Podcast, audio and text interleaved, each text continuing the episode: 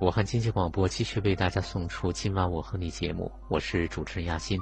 每天晚上二十二点到二十三点，在武汉经济广播，今晚我和你节目一档心理健康类的夜间谈话节目会和大家见面。第四篇文章是三木水的童年的创伤会像噩梦一样挥之不去吗？做家务的男人中，一向很皮的魏大勋让人泪目了。起因是父子俩在做家务的中场休息时，魏大勋和爸爸躺在沙发上，以标准“沙发二字”的姿势准备小憩一下。这时，魏大勋让爸爸闭眼，爸爸不闭。魏大勋忽然悠悠的自顾自翻起了旧账：“你记得小时候吗？非要让我闭眼休息，我不闭，你就给了我两巴掌；我还不闭，你就继续打，打得老狠了。”这时的氛围尴尬。而凝固，魏大勋这说这话的时候，眼圈早就红了，然而脸上还在努力保持着故作轻松的笑，这让他的表情很不自然。爸爸呢，眼泪也在眼眶里边打转，同时让自己的表情努力看上去很平静，甚至有点冷漠。这一幕显得非常的中国式父子的感觉。这时，妈妈坐在他俩中间，努力的缓解尴尬的氛围。非常心疼的向魏大勋解释说：“你当时玩电脑有多厉害？你承认吧？你爸他是着急，我们都着急，不是有意的。那可能也是恨铁不成钢。他可能一生气脾气就不好，想起来你爸肯定是后悔的。”说完，自己的眼泪也掉下来。这里边有无奈，更多的是心疼。没有人不带着创伤长大。我们经常说原生家庭如何给了我们创伤，我们也经常能看到关于父母或者原生家庭的文章。事实上，没有人不带着创伤长大，因为没有父母是完美的。温尼科特在母婴关系中提到了“足够好的妈妈”的概念。曾奇峰老师将之称为“六十分的妈妈”。能做到六十分的妈妈，其实就已经并不容易了。世界上没有完美的父母，我们的童年多多少少都带着创伤在。童年创伤的影响并非只有消极意义。一般来说，我们一提到影响，都是消极影响。而事实上，创伤对我们的影响既有消极影响，也有积极影响。更准确的说，是消极影响和积极影响同时发生。我的一位来访者家里三个孩子，他排行第二。像这种家里有三个孩子的情况，中间孩子就比较容易被忽略。事实上，他确实也被忽略。家里条件一般，大姐早早的就不读书，来帮助父母照顾弟弟妹妹。小小年纪就很辛苦，牺牲了很多。弟弟呢又很小，确实需要更多的关注。所以家里的资源不自觉的就有所侧重，要么倾斜给大姐，要么倾斜给弟弟。总之，分配到他身上的。少之又少，比如家里一般舍不得买什么好吃的，一旦买了，父母会把有限的好吃的留给弟弟，不给他。再比如，考大学的时候，妈妈说考不上重点就去打工挣钱，顶替大姐分担家里的经济压力，不能再耽误大姐。大姐也该到了嫁人的时候。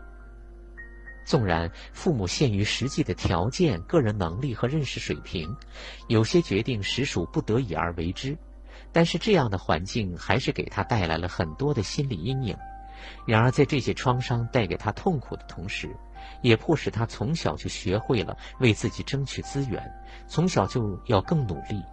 高中时，为了能去读书，而不让自己高中毕业就早早的打工挣钱，他拼了命的学习，努力让自己考上重点大学。这样的情况延伸到他走入社会工作中，他一向非常努力，对所有人的要求，他从来都是要一给二，超标完成任工作，这让他晋升很快，事业非常成功。所以，很多早年成长中的创伤带给我们的，不仅仅只是我们一贯认为的消极影响，其实也有很多积极影响。消极影响和积极影响是无法分裂开的。甚至，哪怕创伤带给我们消极影响的部分，也有积极的意义。在一次督导课上，我的督导老师曾经讲过这样一个案例，我把它称之为一个穷人家的孩子和一个富人家的孩子的故事。穷人家的孩子因为家里穷，父母要很辛苦的工作，而且孩子从小也被告知家里没有资源，想要改变自己的生活，一切只能靠你自己。这样的情况下，穷人家的孩子想要脱离贫困的生活，只能非常努力，努力学习，努力工作，不断向上，一直要逼着自己做好，做好，做得更好，变得非常的优秀，成为一个有超常努力、勤奋工作、努力生活的人。富人家的孩子因为家里富，一直生活的比较好，父母也没有那么辛苦，对孩子关注的也比较多，孩子内心更安稳。幸福感更很强，幸福感很强，他也许就没有那么大的动力去努力让自己改变或者摆脱什么，因为一般来说，谁痛苦谁就有改变的动力，生活的富足美满，可能相对而言就缺少这种动力。这样一来，看上去富人家的孩子也许就没有穷人家的孩子在现实世界更有成就。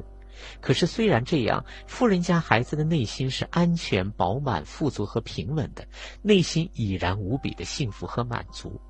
所以，创伤、爱、动力和改变，这一切在一定程度上是一种动态的平衡。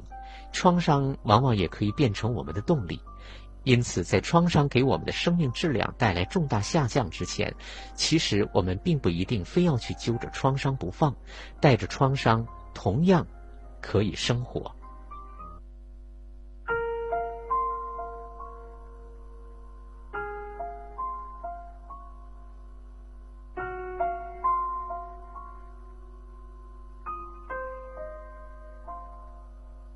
宝贝，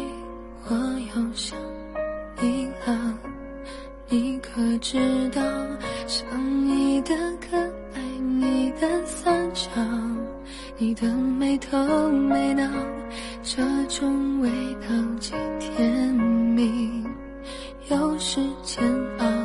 我一边流泪一边傻傻的笑。这首歌送给你，好不好？让它陪着你在黄你想我那一刻，真是我想你那一秒。你永远是我心底珍